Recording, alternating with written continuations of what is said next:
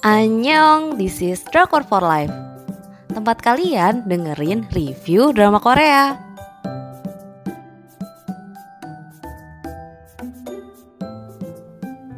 Review drama Korea at a distance, Spring is Green. Sebuah drama kesenjangan sosial. Uh.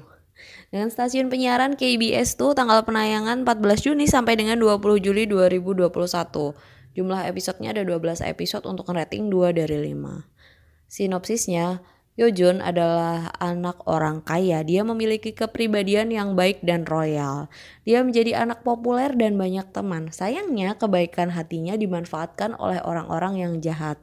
Mereka mendekati Jun karena untuk dapat traktiran dan gratisan. Selama ini, Jun tidak mempermasalahkan hal tersebut karena ya uang dia yang dia punya tuh banyak banget nggak akan habis. Suatu hari dia bertemu dengan Nam Soo Hyun, uh, seseorang yang berhati dingin. Jun mencoba bersikap baik pada Soo tapi selalu diabaikan. Terus justru malah se semakin bikin Jun pengen deket sama Soo. Kenapa? Tema cerita ini tuh tentang anak kuliahan lah ya, drama drama kuliahan gitu kita bakal nemuin percintaan, konflik ngerjain tugas, konflik persahabatan, terus ditambah cerita antar tokoh utama dan keluarganya. Sedangkan konflik utama drama ini adalah kesenjangan sosial. Jadi Jun yang populer dengan citra orang kaya dan baik hati, sedangkan Suhyun adalah anak yang dingin dan kurang bergaul karena dia tuh sibuk bekerja paruh waktu untuk kuliahnya, ibunya, bahkan adiknya.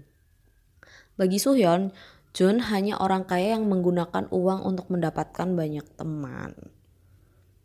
Jadi itu lebih ke prasangka, saling berprasangka gitu loh.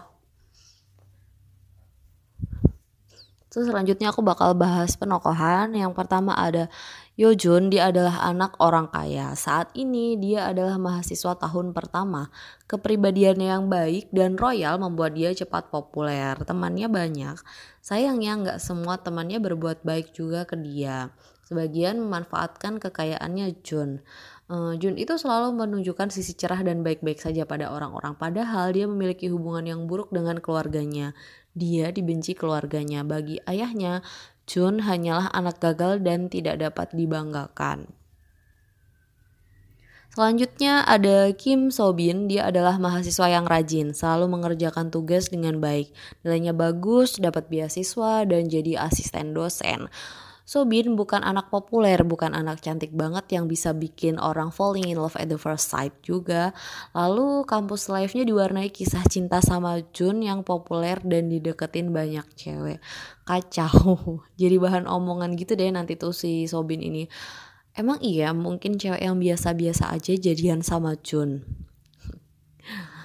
Terus ada Nam Hyun, dia adalah seorang yang dingin, dia tidak punya banyak teman. Dia udah ditandai dosen kalau dia ini selalu bagus akademisnya. Kayak sampai dosen tuh tahu gitu ini anak nih pinter nih gitu. Sayangnya keadaan ekonominya nggak mendukung. Dia harus bekerja paruh waktu di setiap saat biar bisa menghidupi ibu bahkan adiknya. Dia bahkan sempat cuti buat nyari duit untuk kuliah. Kepribadiannya yang dingin juga nggak tiba-tiba aja. Dia terlalu sibuk mencari uang sampai nggak sempat membuat hubungan baik sama orang lain.